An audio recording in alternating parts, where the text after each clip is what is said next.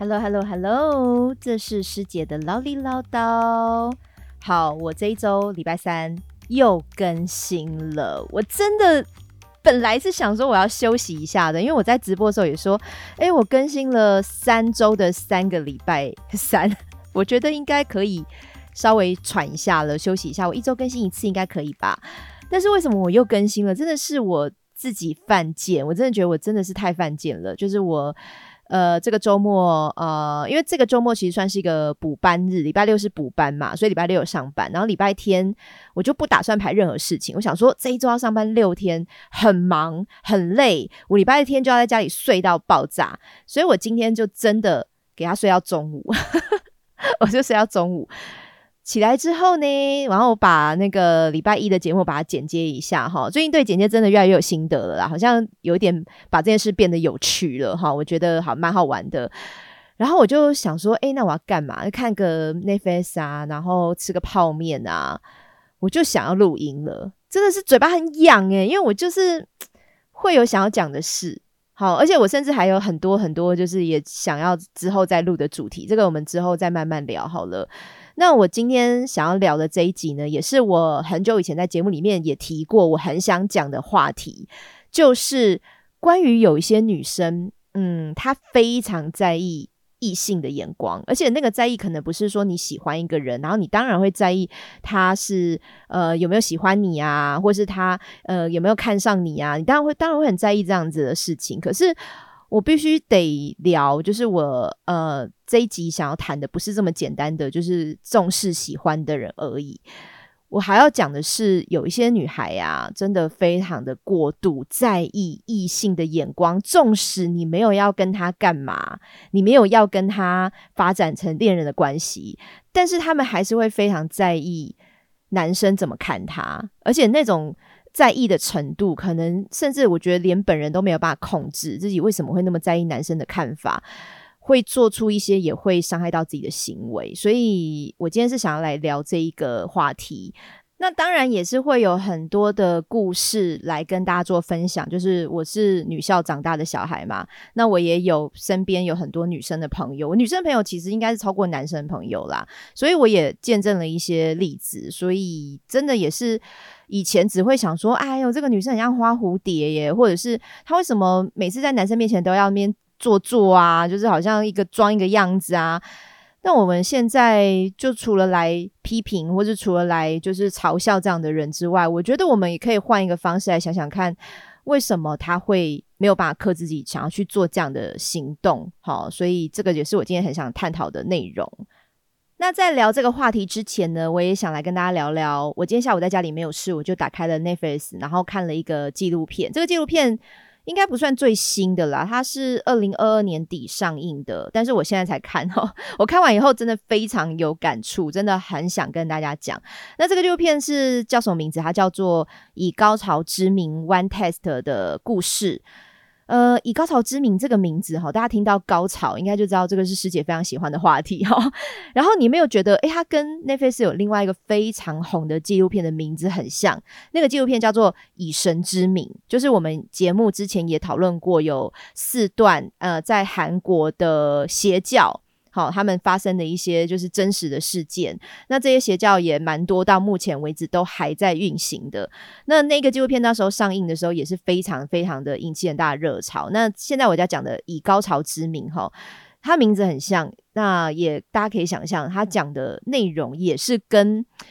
要讲它是邪教吗？它很像，可是它又。没有包装成完全是宗教的。那这个纪录片呢，它是讲说，在美国以前呢，有一个呃企业，那个企业叫做 One Test，就是一种品味。然后它创立在二零零四年，然后是在旧金山崛起的一个性健康公司。它为什么是性健康公司？你看它的以高潮为名嘛，它主要在推广的一个叫做高潮冥想练习。好，高潮冥想，诶，它。完全是针对比较偏向女性，就是女生是比较难高潮的嘛。那她也会觉得高潮这东西呢，可以释放你很多的压力，或是比如说我内心有些黑暗面，或是我小时候受到一些创伤，用高潮的方式就可以抛开这一切，那你就可以获得某种救赎，就是用冥想的那种感觉。好，那里面也会结合一些健康啊、瑜伽呀，就是会有很多宣导一些健康概念的东西。所以这个纪录片在一开始的时候，你会觉得哇，蛮正面的。这个企业感觉形象很好，然后他们会有一个自己的总部，然后办公室什么的，然后那个总部居然。它还有很多人可以住在里面，它还有居家生活的环境，有瑜伽教室，有餐厅，有娱乐间，然后里面的人呢也都是算蛮年轻的，男男女女都有，有一些人看起来形象很好，就是看起来很健康的样子。那里面也有一些后面加入的学员呐，他可能会是呃宅男，他在日常生活中他可能。都没有交过女朋友，也没有尝试过性这件事情，他就来这边，然后就发现说，哇，大家都很热心的，而且去关怀啊，然后去跟你聊很多新的话题，然后在这里性是一个可以谈论的空间，他就觉得我好像来这边真的得到了救赎，他就很开心的可以来这边享受所有的活动。然后女生也有一些比较害羞的，这辈子可能也没有尝过高潮的，非常不了解性的，他也来这边觉得，哦，我的个性改变了，我本来是很害怕讲这样的话题，甚至我也不太敢表达。自己的意见，但是到这个机构之后呢，我也觉得我整个人变得开朗起来了。所以他或许有一些学员，或是有些呃做这个工作在里面任职的员工，就直接住在这个大楼里面。那一开始你会觉得，哎，看起来是一个很正面的企业，可是后面这个纪录片慢慢就显示出来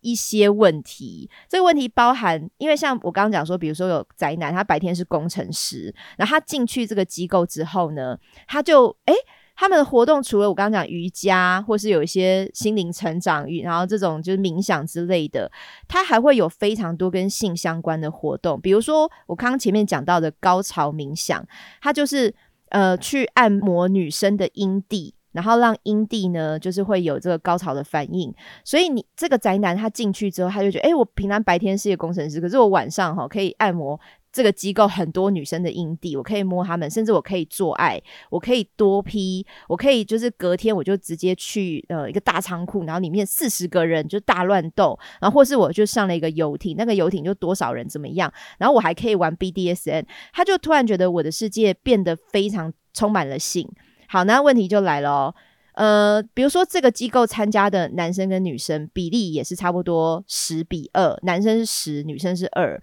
所以他们像这种呃高潮冥想的这种课程啊，你需要一对一去练习。那十个人男生两个女生这样子没有办法一对一练习，就会有八个男生落单嘛，所以他们就开始要求女性的员工。加入，然后你们也要去呃成为另外八个参与活动的人，所以那些员工就有一点半推半就，然后后来就变成你必须得做，你要去跟学员发生性行为。那为什么他们会要求女性员工跟学员发生性行为？因为他们参与的这些课程。真的不是善心事业，真的很贵。他们可能从一万多块美金的课程，到最后你可能要包套的话，就是你可能比如可以享受一年度，你所有课程都可以参加，你可能要付到五到六万的美金的课程。所以他这个大概都是一个人要花到几十万台币，甚至到几百万台币。所以这些女性员工就变成抓住这些客人的非常主要的一个 key woman。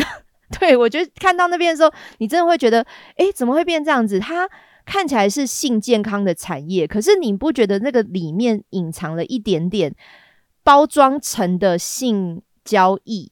就是包装成健康产业的一个性交易的感觉？好，然后呢，再来这个呃教主，就是我可以讲教主嘛，他里面其实是算创办人了，他叫 Nico。然后他也会把自己包装的非常的呃特别，就是他在讲话模式哈，他会看着你的眼睛。然后很多比较没有自信的人，他就会觉得哦，Nico 好像可以把我看穿。然后 Nico 会问你说，你想要的欲望是什么？那有些人可能就会说，我想要交男朋友，或是我想要有性生活，我想要生一个小孩。然后 Nico 就说，不止。你绝对不是只要这一些，你再说说看你想要的是什么。然后那个学员就会在挤，就在挤，哦，可能想要赚钱，或者我想要什么，他就在挤，在挤。然后 n i c o 就说不对，你还是没有说实话，你还在说谎。你该告诉我你想要的是什么？你绝对还有更深层的欲望在你的心里面。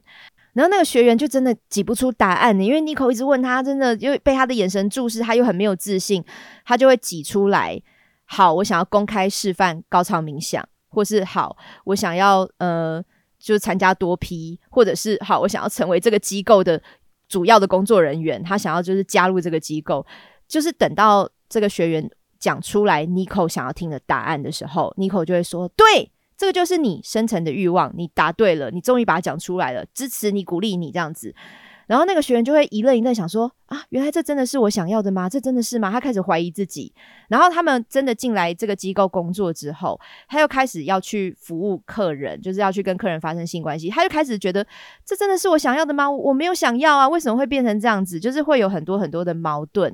然后当然里面还有很多细节啦，比如说他答应要给员工的奖金其实也没给，然后他钱赚到哪里就赚到他手上，然后他也把自己包装成就是一个从黑暗走出来的人，比如说他会说，呃，我曾经就是有被父亲性侵过，然后我曾经当过应招女郎，高级应招女郎，我曾经也是一个什么脱衣舞舞者，他会讲非常多他的过往，就会让你觉得他的人生经历非常的丰富，可是。也有学员发现，他每次讲的都不太一样，或者是他随着他的知名度越来越高，随着他越来越红，他讲的会更夸张。然后这个机构在美国那时候非常红，是因为他跟格尼斯派特洛有一些合作。我觉得看到那个时候，我就在想说，哇，格尼斯派特洛那时候不是有出那个有。阴道味道，它的阴道味道的蜡烛，香氛蜡烛，会不会也是跟这个机构有点关系？就是他强调性健康这件事情嘛？我也不知道。好，反正就是好像那个时候在二零呃一三年、二零一四年的时候，他好像就在美国就是爆红，然后甚至在呃全球各地都有主要的据点。所以我讲现在这个 One Taste 这个机构哦，其实它到目前也都还在哦，就是还有。好像有改名字，然后还有总部，就是他那时候有人去住的那个大楼，那个区域都还有人在那边住，所以他其实也不算完全消灭。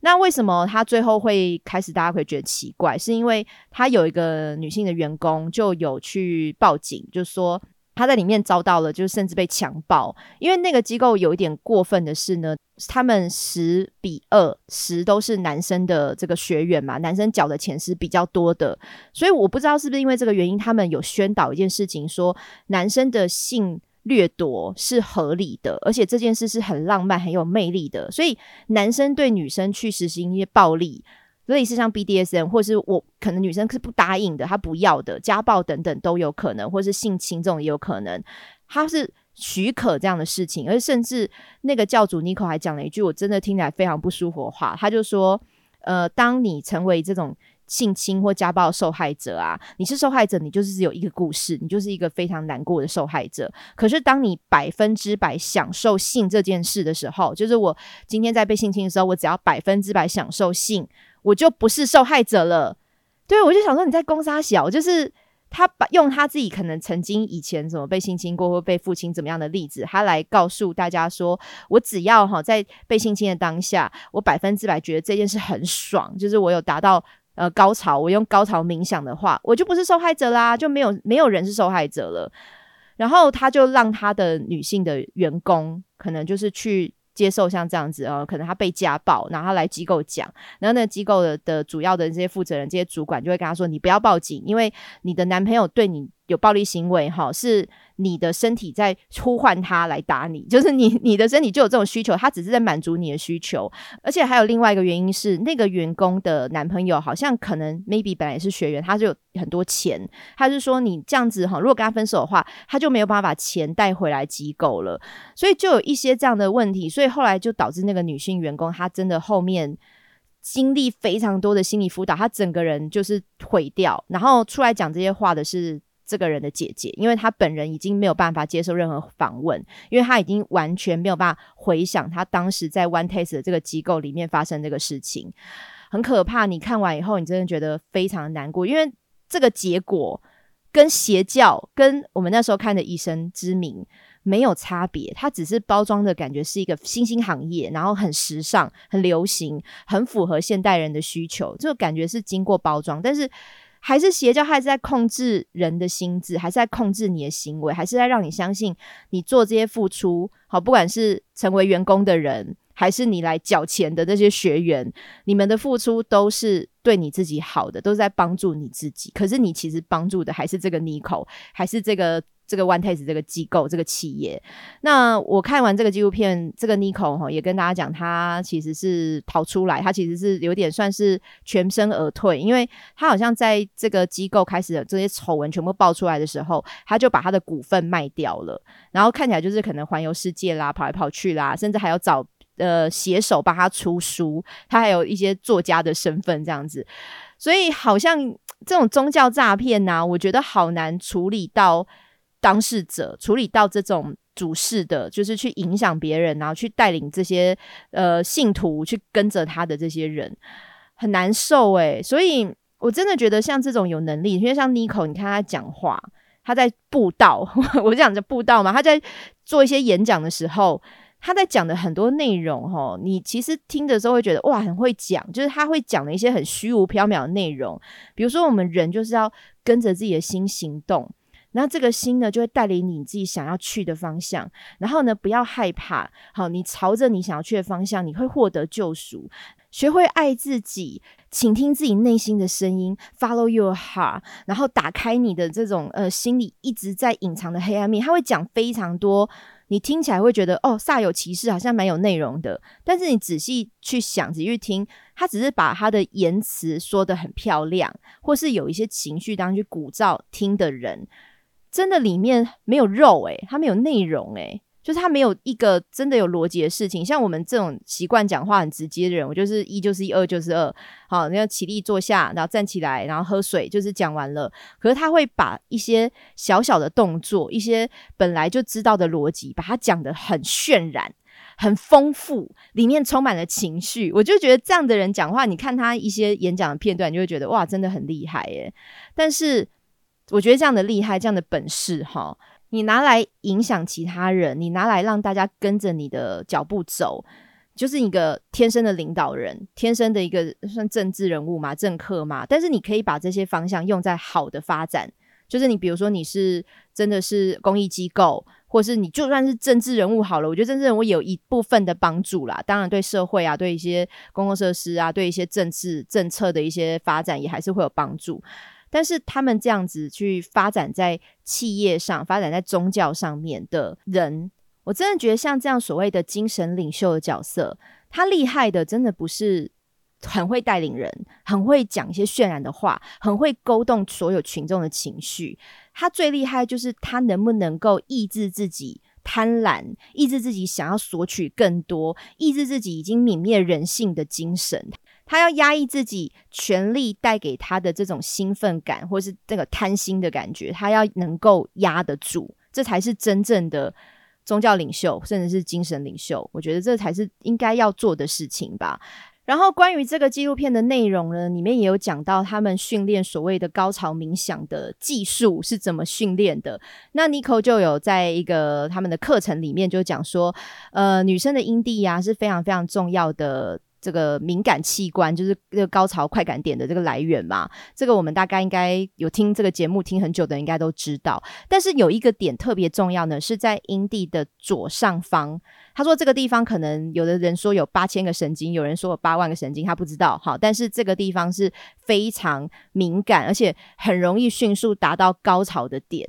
那我就有点好奇，我跟你讲，我看这个纪录片的时候，我就想说，真的是阴蒂的左上方吗？我就开始揉揉看着阴蒂左上方，哈，我就发现没有诶，我觉得我是右边，就是阴蒂的，还不是右上方，就用阴蒂的右侧，呃，靠近阴唇，阴蒂跟阴唇的中间那一块，我觉得是最敏感的。所以我想说，阴蒂的不管左边还是右边，还是阴蒂本人，阴蒂正科正斗这样子的位置。应该都是有个体差异性吧？那因为这个左上方，我就觉得我没有特别的感觉啊。然后我就上网去搜，想说 n i c o 讲的这个话到底有没有来源，有没有根据？然后我就搜阴蒂，然后左上方嘛。结果我搜到的中文网站哦，有一个真的有写，哎，阴蒂的左上方是高潮的热区。那热区我一讲，大家应该知道这个用词是比较偏中国的用法。我就点进去看，想说，难道真的是有这样的研究，是阴蒂的左上方是一个非常重要的高潮区吗？结果那一篇文章就是来自 One Test。那除了那一篇文章是可能翻译过来中文啊，因为因为我觉得他那时候很红的时候，很多呃全世界都有据点，可能中国搞不好也有吧。就是他有一个文章是翻译成中文的，里面写的就是来自 One Test 的内容。其他完全没有关于阴蒂左上方 神秘的阴蒂左上方是一个高潮点。反正就是阴蒂本人呐，或者是每个人一定会有个体差异性，你左一点、右一点，你上一点、下一点，我觉得这没有一个定论诶。可是他在讲的时候，你知道有时候提出一个新的论点。然后下面听人就哇哦，我没听过哦，原来如此，你就很容易会被说服，你会觉得哇，我学到新的资讯了，原来是我以前都没有注意过，或是我没有呃了解自己是我的错。那有一些比较没有自信的人，或是他可能对于这样子的资讯没有那么熟悉的人，他就会被他说服，所以。像他们这样子的邪教机构，或者是这种就是有点算直销类的嘛，他拉进来的人，可能也是他对自己本身的理解程度，或者是他对自己的自信度真的是比较缺乏。那对方讲的一些事情，然后讲的振振有词，讲的那个态度是非常坚决的，你就会觉得对，好像真的是这样子啊！我我以前都是我的错，我现在要重新改变我的观念。然后甚至因为他这个里面哈，纪录片里面也有很多人是。呃，愿意去接受那个呃高潮冥想的公开展示的示范者，然后他们女生就是躺在那个床上，脚打开嘛，有一个他们还讲说什么呃抚摸大师，就是他们有些角色有些职位是抚摸大师，就会去摸这个女生的阴蒂，或是摸她的这种私密处、阴道里面都有可能嘛。那那个女生她可能，我觉得他们就会挑比较敏感的人，或是她的反应比较。激烈，好，比较看起来有画面的，或是她对于这个机构的宗旨里面的一些信念，她是深信不疑的，所以她这个深信不疑等于也是一种春药，她就会很容易在那个时候被激发，就会展现出很像高潮的，或是就是高潮的反应，他就心理连带生理，他就被激发了。然后里面也有一个很有趣的论点，就是他们在做这个高潮冥想的这个活动，哈，永远在台面上在。公开的所有活动，或是他们整个聚会，大家坐在下面，很多学员这样跟着看的这种台面上的展示，只有女性被高潮冥想，就是女性是被抚摸的那个人。好，那有可能抚摸她的有可能是女性，有可能男性都有可能，但是被高潮冥想的那一位角色一定都是女性。为什么呢？因为里面有探讨，我觉得蛮有趣的。如果今天换过来是男学员，他被展示高潮冥想。那他可能等于就是一个公开的打手枪，就是他就变得好像没有那么的美，或是那么的灵性，或是那么的带有一种就是。呃，好像我是追求更好的生活的那种感觉。那女生我们比较难高潮嘛，那你在这个高潮冥想活动，你获得高潮，大家就会帮你鼓掌，大家就会觉得哇，你终于达到了，诶，你完成了一个自己以前没有想过会达到的境界，大家就是会觉得好替你感到开心。可是如果今天换成是一个男生在那边被高潮冥想，他就是对方帮他打手枪的话。大家就觉得哦，你就是在这边怕秋情啊，就是怕秋情给大家看的，好像大家就少了那一种灵性跟那种美，或是那种有点偏宗教的那一种灵修的感觉。所以他们还是会有男学员需要做高潮冥想，只有在台面下，就是我刚刚讲，他们可能会有些私下的多批活动啊，或者是这种聚会啊，好，或者是这种一对一的练习，他们只有在台面下，男生才有机会获得高潮冥想的这种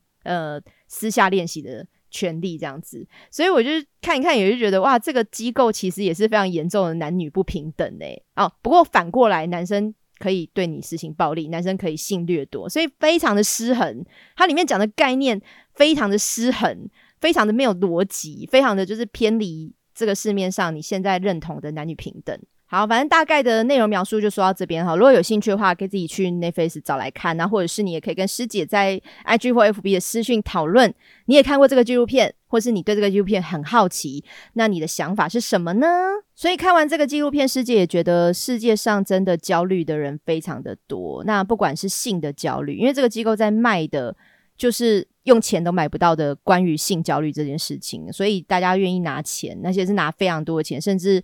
倾家荡产，然后负债，然后去买这个你觉得不可能用钱买得到的性焦虑的部分。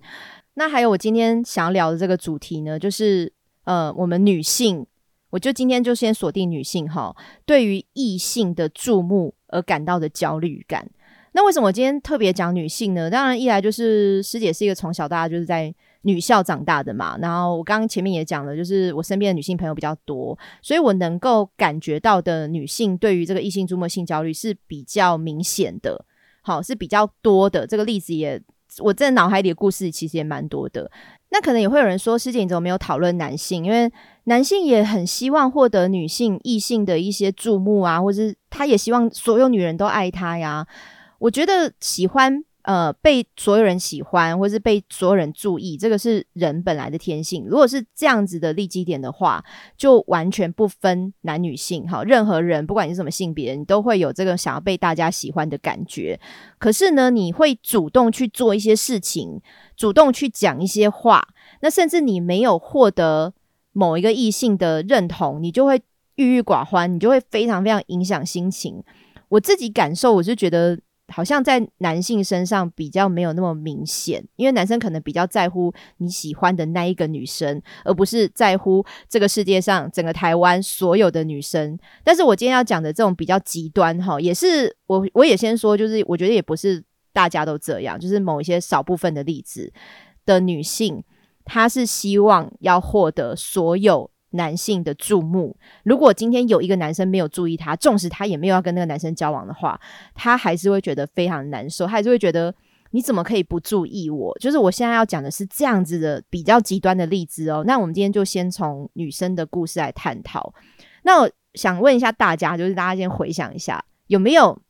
你从小到大有那种同学或同事，或是你的朋友，就是这个女生呢，她在。男生的面前，他就一定要搔首弄姿，一定要就是讲一些嗲的话。就他可能平常讲话是这样，哎，我平常像师姐就讲话是这种声音很大声，然后讲话也不会很做作，然后就是直接就是要讲什么讲什么。但是他只要到男生面前，他就换了一个人，他换了一个讲话方式，他甚至连肢体语言动作都不太一样。那他可能也会去了解，哎，我今天参加这个聚会。是都女生吗？还是是有男生的？他会很在意今天参加的成员组合。如果都是女生，他就觉得不好玩，没有兴趣。但是如果有男性，甚至有新的男性会来，他就会觉得哇，很很就今天我要讨好打扮，然后我的那个呃整个配件呐，或是我今天穿的那种衣服鞋子，我都要特别精挑细选过。他非常非常在意异性的眼光。那我们小时候，甚至我自己也有回想，就是我小时候如果遇到像这样的女生。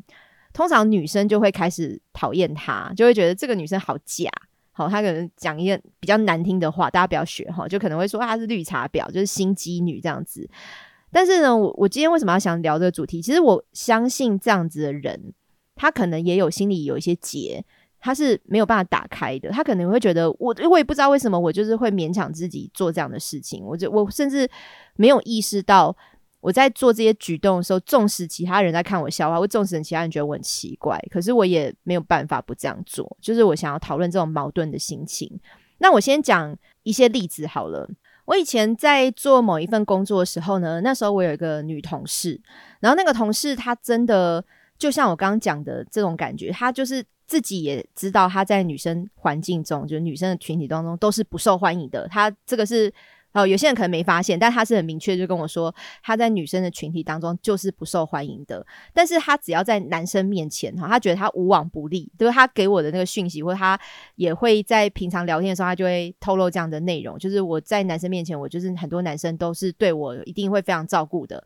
那长相也确实算漂亮，可是你说这世界上人很多，你那个漂亮也。你也不知道，就是你要比艺人吗？比模特吗？可能也不到那个地步。就是可能以一般我们世俗眼光来讲，她就算可能七八十分这样的女生啦，还不错的。然后一开始在工作接触的时候，你就发现，诶，她对于男同事甚至男主管，他的反应会不太一样。可能声音真的就会变嗲，或是他可能就会讲一些有一点暧昧，就骚对方的那种心理的那种话。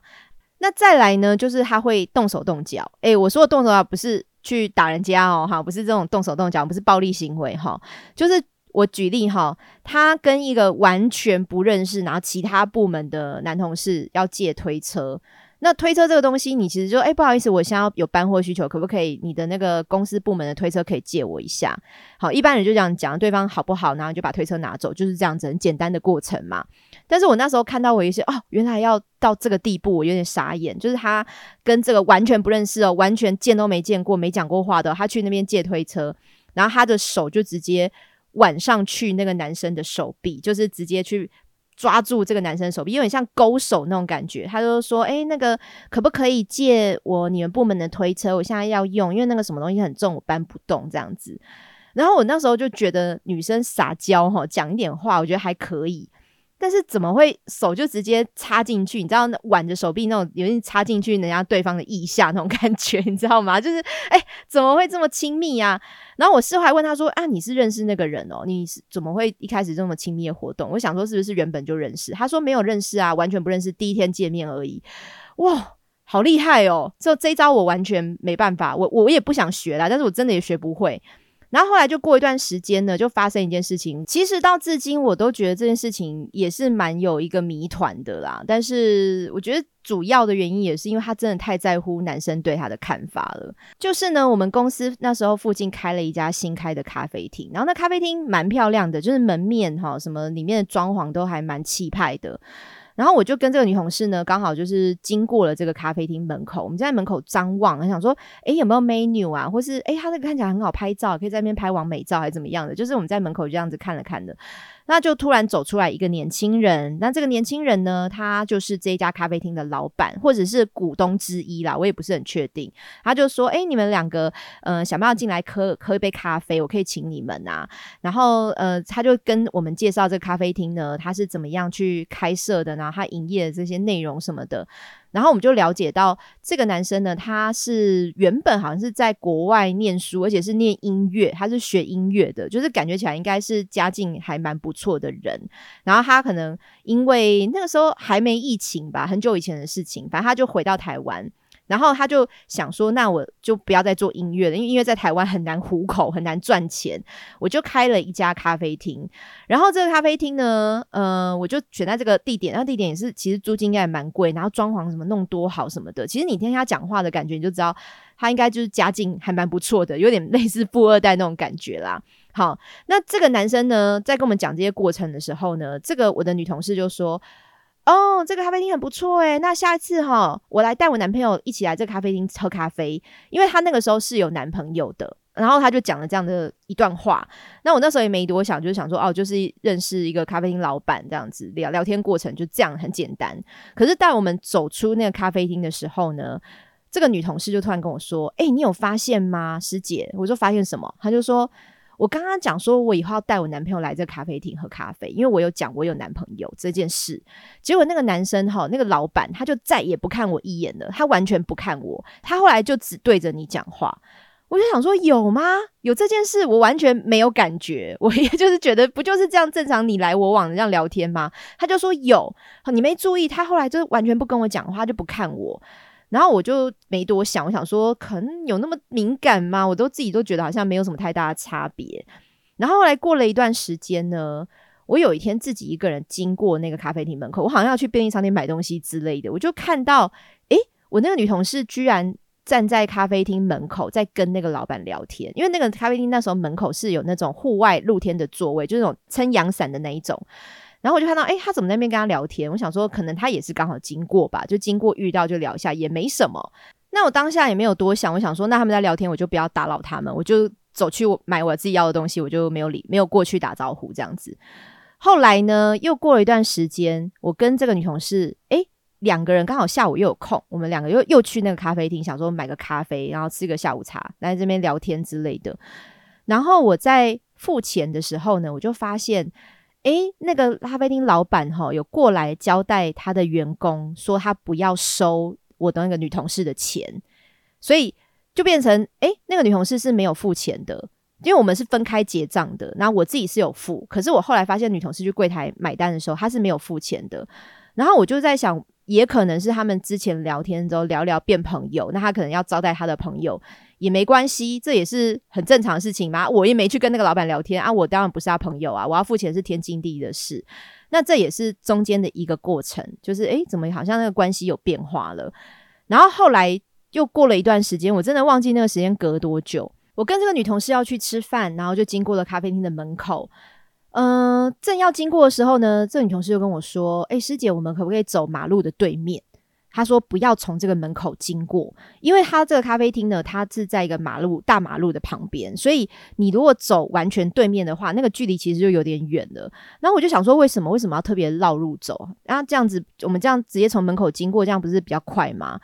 那个女同事就说啊，我跟你讲一件事情，她就说她男朋友会习惯在她睡觉的时候查寝。查什么情呢？就是会翻他的手机，然后看看他有没有在跟一些新认识的男生聊赖。那如果有赖的话，他就会去假装是他的身份，然后去问这个男生，可能是假装去试探一下，哎，你跟我女朋友是有到什么地步？你们有多亲密？然后我听到我就很傻眼，因为他那时候跟男朋友是有同居的，你知道吗？他是有男朋友，刚刚前面就讲了，我就说你男朋友会用你的手机，说对，他说呃，对我男朋友知道我手机的密码。我说，那他如果用你的手机，然后假装是你去问，只要是新的账号，然后看起来那个照片或名字是男生的，他就要这样去聊哦。他说，对我就说你怎么会受到这种事情？我那时候听到很惊讶。那我就说，那跟这个咖啡厅的老板有什么关系？他就说，因为这个咖啡厅老板他有他的赖，诶，什么时候有的？其实我也不知道，可能就是他们这段时间某一天在聊天的时候有换赖之类的吧。好的，我也是在那个当下才知道，哦，原来你们还有赖哦。好，然后。呃，她跟这个咖啡厅的老板有换赖，所以她男朋友就趁她睡觉的时候，就发现了你的赖的名单多了一个新的男生，他就用这个自己女朋友的身份哈，跟咖啡厅老板就聊天，然后可能有问他一些问题，然后问了一些问题，不知道是什么，因为呢，他在女朋友睡醒之后呢，他就会把这些问题跟答案给他讯息全部都删掉。但是你们要知道，赖你如果不是收回，甚至收回也会啦。删除的话，它会有显示呃讯息已删除，就是你会看到一些小字。所以这个女朋友是知道她男朋友有跟呃咖啡厅老板有对话，但是她不知道内容。然后她还不止不知道内容，是咖啡厅老板在隔天早上的时候有传讯给她说：“诶，你昨天晚上是喝醉哦？你怎么会跟我讲一些就是很奇怪的内容？这样子，那咖啡厅老板有问他说你是不是喝醉了？所以我在想说，如果是问对方是不是喝醉的话，那个。讲话内容应该要么就是很夸张或很暧昧，还是怎么样？就是不像一般人正常聊天的内容，他才会这样问嘛。那我那个同女同事，她就说她跟咖啡老板就是就是随便打他，就说没有啦。哦，可能昨天就是嗯，就是喝醉了什么，她顺他的话讲，就是显就是我的精神没有很清楚，所以我就问错话了，或者讲错话这样。然后他也没有去问咖啡老板到底他听到什么内容，然后他也没有去问他的男朋友。你到底传了什么给咖啡厅老板？他没有去做确认，然后他就觉得一定有什么事，他很尴尬，他不想走他的店门口经过，他就要绕路走。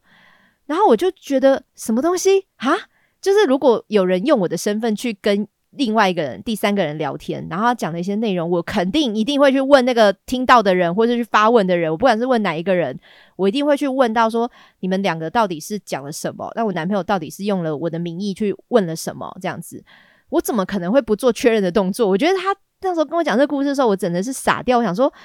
到底在讲什么啊？怎么会有这样的事情发生？当你完全不想去探究，你完全就让这个事情这样过去。那后来呢？这个咖啡厅其实也收掉了啦，所以他没有经营很久。你知道，这种富二代开的店，他可能。租金很高，装潢很华丽，他花很多钱，但是客人真的不多啦。就是那那时候这个客人，我们随时去，大家都没有看过满的那个客，那个座位是满的。所以那个咖啡厅后来没有营业多久，他就整个结束营业了。所以我后来也再也没有遇到这个老板，我也不知道他后来发生什么事，或他去哪里了。所以我确实没有办法去验证这个故事的真实性，因为我那个女同事呢，她也有一点说话没有那么老实，所以。我自己后来在猜，因为还有后面还有发生别的事情，就是他就是有一点说话没有那么老实，他会把事情讲的比较夸张，或是他会掰一些故事出来。所以我后来也在想，会不会他只是先告诉我，因为他可能或许也怕我去那咖啡厅，真的跟那个老板有讲到话了，然后那个老板可能就跟我说啊，你同事跟我讲了什么，他用赖的私讯跟我聊了什么内容，他可能怕我后面。日后会听到，所以他只能先发制人，他就先讲说那些话不是我讲的哦，是我男朋友讲的哦。我觉得也有可能，他只是在骗我，他只是想讲了一个借口，以免我以后听到一些夸张的事情的时候，我就会知道是他讲的这样子。好，反正这件事情就一过去了。但是我其实也是觉得，我那女同事非常对于异性的关注是非常焦虑的。那可以连接到一件事情哦，她也跟我讲过说，她觉得。男生的薪水一定要比他多三倍。然后他要多三倍是为什么？他觉得他一定要找到一个可以养他的男人，而且甚至是可以让他就是衣食无忧，可以买名牌或是买这种很好用的一些什么保养品之类的，他就要买到这样子的地步的东西。这样，然后我那时候听的时候也觉得，哦，这个择偶条件我们也不便批判啦，就每个人想要择偶条件不同。但是呢，他就是想要找很有钱的人，我也必须说哈，他没有找过真的很有钱的人。就是你可能听他讲以前的故事，或者他后来遇到一些男朋友，或是你看到他就是有一些来往对象，他的目标是这样，可是他好像你的目标是这样，你也很容易会遇到想要骗你钱，或是他也没有这么真心的想要把钱给你，他也需要你拿一些东西来换，不管是你的身体还是什么的一些都有可能。因为这个女同事她以前呢，曾经也有经历过一段时间被包养，我讲包养也是。直接讲了，因为他那时候转述给我们的也是这样的内容。那他那时候就遇到一个有妇之夫，好，就是有老婆的。然后他那个老婆跟这个老公是一起经营一家企业。那这个老公就蛮有钱的嘛，所以他跟他就是在交往的时候，真的就是给他副卡，然后让他就随便去刷，就是他的那个什么名牌啊，或者是那种呃专柜保养品，就是可以随便买这样子。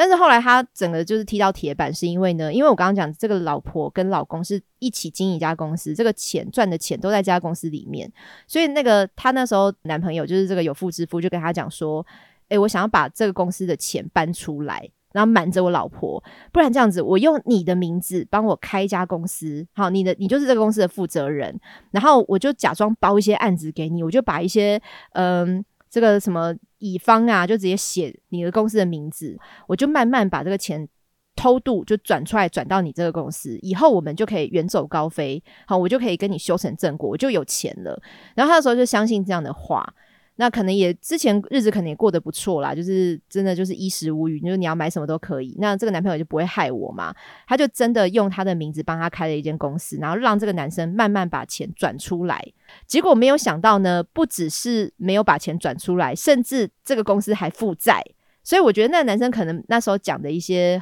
呃油腔滑调、一些安抚他的话，也不一定是真的，就是。他后来开这个公司，用他的名义开公司，还负债，然后甚至也被他老婆抓包了，就是双重打击这样子。所以后来他花了非常长的时间去打官司，去证明他并不是这个公司的负责人。不然那个负债好像几百万，他要扛诶，他就要去证明说我只是挂名的，然后我只是怎么样怎么样，他就花了很长时间反复的要去出庭然后打官司。所以真的，我觉得有时候你拿人家的东西，或是拿人家的钱，哈。也是要想一下，或许别人也不是真的心甘情愿给你，或是他觉得这个东西是呃你以后要还的，因为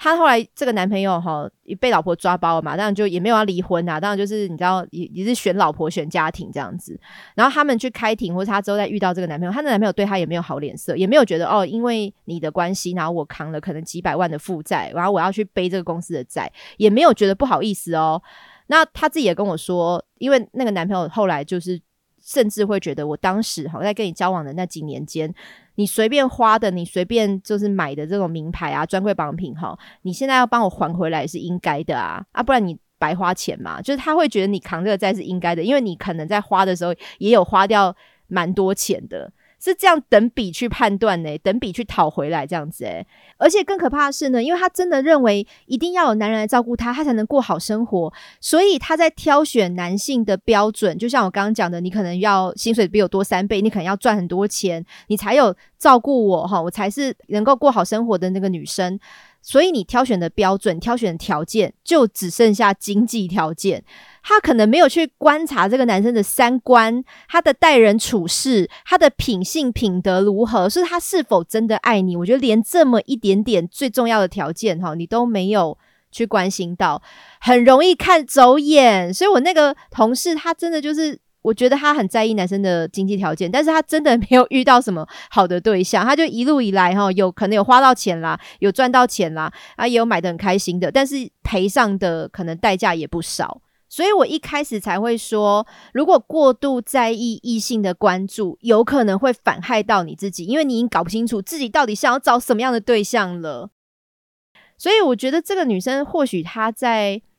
要求或者他希望所求这么多男生对他的关注，是他本来就打从心里认为男人的关注等同于他的谋生，或是他的一些被照顾。好，他要有这些关注，他才会有被照顾的机会，他才可能就是我以后就是不用工作啦，我就可以当呃少奶奶啊，当贵太太这样子。他是有这样的想法的。那这个想法到底来自于哪里？我觉得我就很想讨论这件事情，因为我以前也会觉得这些女生怎么那么心机，或是这些女生怎么那么就是一定要男人爱？那难道不能做自己吗？就是你会有这样的疑问吗？那在做这个节目的时候呢，我有一个听众，就是在我们节目也是长期收听我们节目听众，我不知道现在他们在听哈，他就有跟我们聊过，说他一开始是先聊他自己遇到渣男，然后这个男生怎么样，就是花心啊，外面劈腿啊，然后他都一再。原谅他，然后甚至那个劈腿有时候是劈的难看，就是可能同校同学啊，然后认识的女生啊，然后还有拍照啊，还有留下证据什么的，也没有很在乎他的想法。可是他就是还是会心软，他就觉得哦，我很爱他，我要原谅他。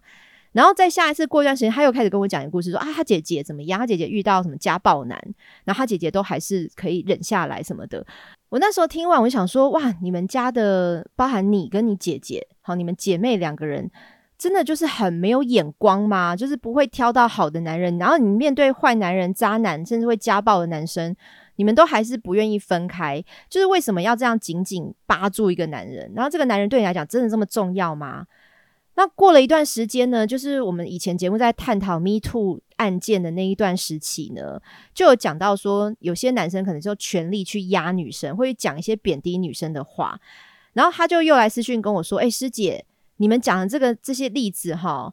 跟我爸好像，因为我爸就是从小的时候他就会跟我讲说，哎呀，你们女人哈，以后就是嫁人啦，就是给男人养啦，所以我也不用就是让你们就是读很多书啊或什么的，然后你们以后就是怎么样，就靠男人啦，就他就一直讲一些贬低女性的话。然后会把女生形容成就是你们没有自己的谋生能力，你都要靠男人。然后你们就是眼不露用啦，以后养你们哈也不会帮家里带来什么好处啦。就是讲很多这样贬低的话，让他们从小到大这样一直听，一直听，一直听到长大。甚至他爸爸会呃，比如说朋友，爸爸的朋友哦，甚至在聚会的时候会讲一些有点像性骚扰他女儿的话，就是女儿怎么胸部那么大，类似这样这样子的话哦。他爸爸都没有任何反应，也没有跳出来帮女儿讲一些那种保护女儿的话，然后他就跟我讲有这样的例子，诶，我就突然跟他以前讲过他遇到渣男，他姐姐遇到家暴男，跟他现在他爸爸的故事，我就觉得这件事情是串在一起的。我就在想说，是不是这种非常需要异性认同的女生，她们从小可能听到的话就是女生没有用，女生需要人家照顾，女生没有男人你就毁了。所以他们一直以来就哦，我可能需要找一个好人家，我需要嫁个好人家，我才可以存活下，在这个世界上存活下来，我才可以在这个社会上是有有地位的、有立足点的。那听久了以后，你真的就会开始觉得哇，男人很重要。好，如果我没有男人的话，我就天崩地裂，我就完蛋了。所以一个男人可能还有点风险哦，万一他走了怎么办？所以我需要两个，我需要三个，我需要四个，我需要五个，最好是全部的男人都爱我，我就透懂了。所以。我就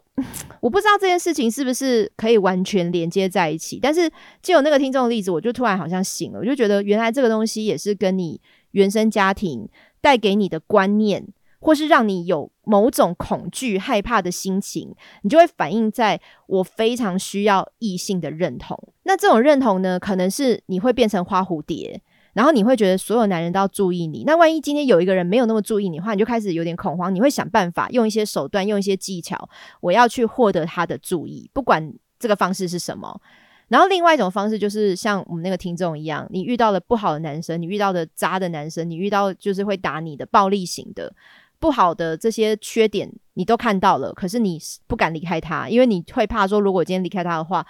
我真的可以一个人。在这个社会上，或我一个人生活，我是可以的吗？你会怀疑自己能不能做到这件事情？因为我从小就知道我很需要男人，这个是家长告诉我的。这样听听，你不觉得有点难受吗？就原来这种观念啊，小时候听的这个是不对的，你甚至都认同爸妈这样讲是不对的。可是这些话居然是深深的烙在你的心里面。尤其是早期比较传统的家庭哈，爸爸是一家之主，所以能不能获得认同，有时候真的是来自于诶，爸爸有没有称赞你，或爸爸有没有认为你是一个呃好小孩、好学生啊、好女儿这样子。所以像这样的正面的认同。尤其是爸爸，他就是男性，你就会觉得哇，我获得男性的认同是一件非常重要的事情。如果一个人把其他人正面的评价，他视为自己的价值感的来源的话，那真的就是会主动去追求另外一个人的认同。那这个认同就是来自于男性，好吗？所以这也是我今天这一集为什么特别想要讨论女性对于异性注意。好关注的这种焦虑感，因为我觉得在传统家庭，其实女生在性别上面真的被打压的是比较明显的啦。那可能男生、男宝宝哈、男小孩 在小时候长大的时候，比较没有这种异性会去打压他的过程。我觉得女生，嗯，甚至师姐，我觉得我多少也会有一点吧。就是我爸也是在家里面也不太会称赞小孩的，那可能你就会觉得很难获得男性的认同，你会想要去追求这件事情。所以今天这一集是真的蛮希望，如果你有这样子的烦恼，你有这样的焦虑，或者是你发现说，哎，女生为什么都会觉得你在男生面前，在异性面前是行为举止不太一样的，或者是你每次遇到渣男或者遇到家暴男，你也离不开他的，你也可以回想一下，是不是你真的在呃原生家庭或者在你成长过程当中，你是被打压的，你是很渴望获得男性。的认同，或者是你会被教育，以后你长大成人，你就必须要靠男人，你要靠男朋友，你要靠老公，你才会有好的发展，还会有好的生活。这个就是我们可以来想一下的。那我最近也遇到两个故事，我就觉得听完听了以后有点难过，因为就像我刚刚讲的，他们可能从小的环境就是会让他觉得女生是没有办法一个人好好的在这个社会，在这个环境下面生存下来的。一个是。我最近有去参加一个朋友的婚礼，哈，你看我的年纪还可以参加朋友婚礼，代表我的朋友比我小很多，好吗？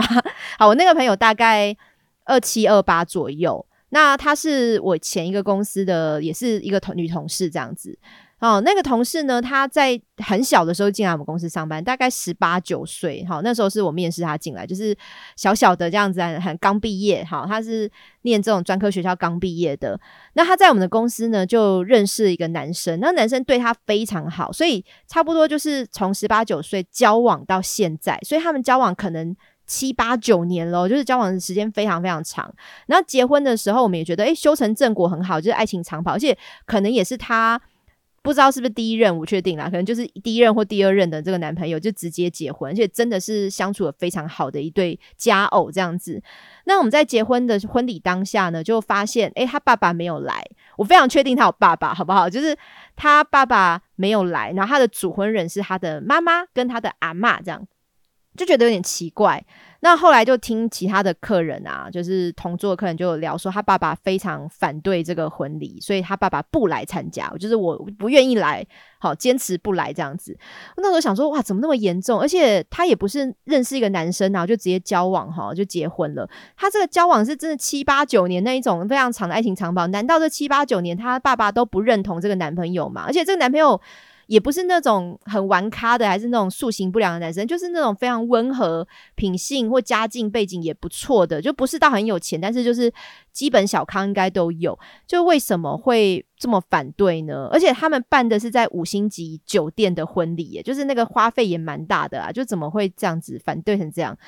后来过了一段时间，我就在别的聚会遇到了新娘子，我就问她说：“哎，为什么你爸爸没有来参加婚礼呀？还是他真的很不喜欢你男朋友吗？是发生什么事情？”我就有点想要关心她。然后他就说，他爸爸根本没有不喜欢她男朋友，他爸爸可能在这交往七八年间也跟他男朋友很多互动，然后甚至他们在结婚前也有两年的时间，她男朋友是住在他们家的，所以她爸爸并没有不喜欢她男朋友，甚至。他们结婚哦，也是他爸爸那时候说：“哎，你们差不多啦，你二七二八啦，差不多可以结婚了。”就他爸爸还有催婚哦，还希望他们赶快结婚哦。那我就觉得那不对啊，那为什么会导致就是你爸爸这样子哈不来参加婚礼？因为我那时候以为他爸爸是舍不得这个女儿，就是她太疼女儿了，因为是小女儿，年纪很小的，她上面还有年纪比她差很多的哥哥啦，所以她就想说是不是爸爸太疼她，然后舍不得她嫁，然后就是可能会想要帮她挑一个好的对象，所以就气到不想来婚礼。我本来理解是这样，可是听她这样讲，会觉得，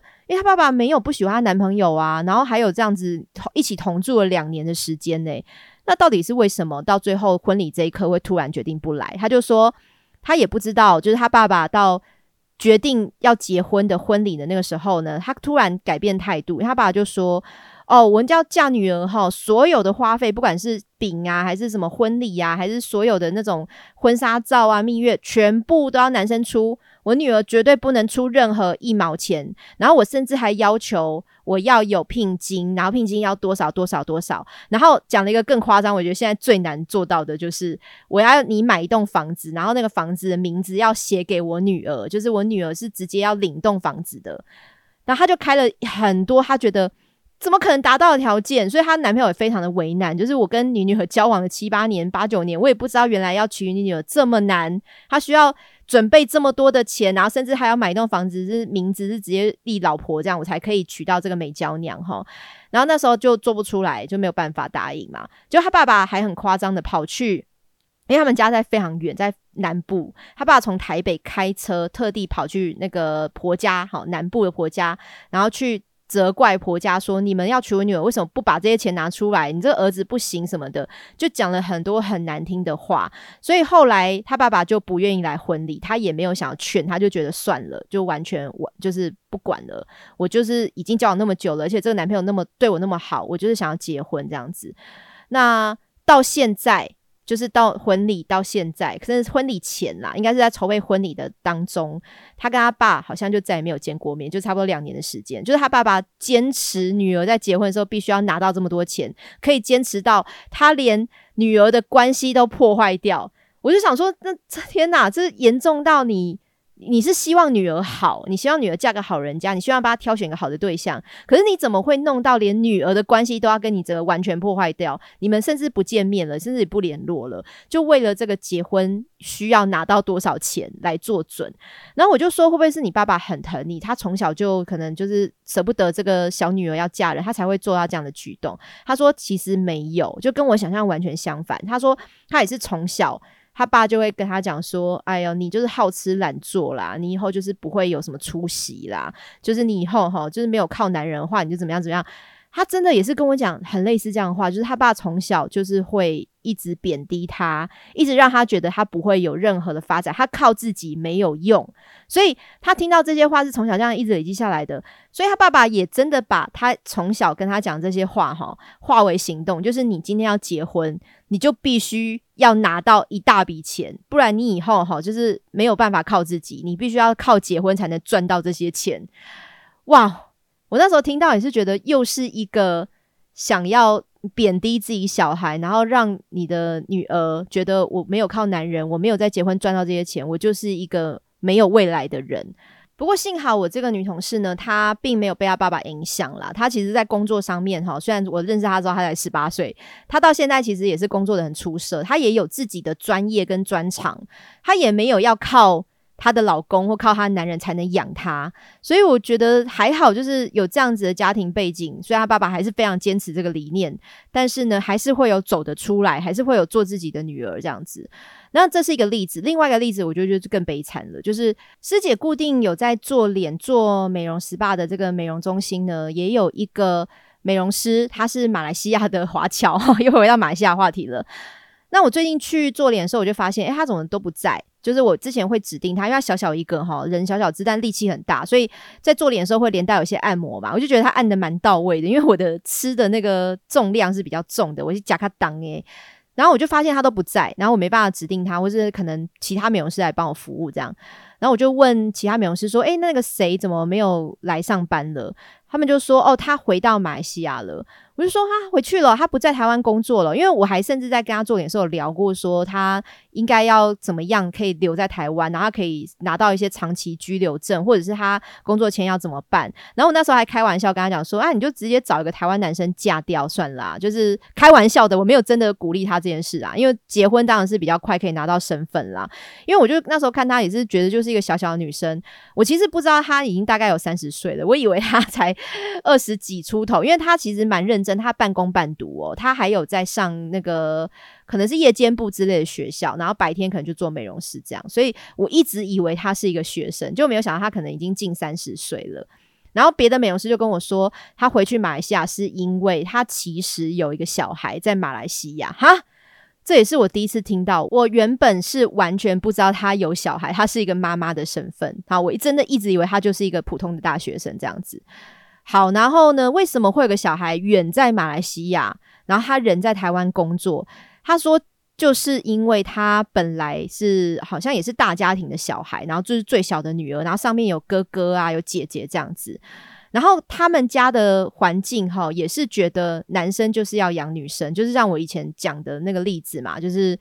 马来西亚的男生压力比较大，就是应该要养女生，所以也连带就会觉得说，你要赶快嫁人，你要嫁一个好人家，你要嫁一个好男人，你就会轻松了。就他爸爸就帮他挑一个对象，那个对象是谁？是他哥哥的好朋友。是他亲哥哥的一个好兄弟这样子，那他哥哥也 OK，他爸爸也 OK，他们就觉得这个男生不错，而且好像就是家里也有点钱什么的，就介绍给妹妹，就是我的美容师。那他就跟他认识，然后他是一个非常乖的小孩，就是爸爸跟他说什么啊，你要怎么样过生活，你要怎么样选对象，他都照单全收，他都听。所以爸爸跟哥哥就鼓励他，哎，你跟这个男生交往，然后你们结婚，他也照做了。后来他就嫁给这个男生，结果这个男生呢？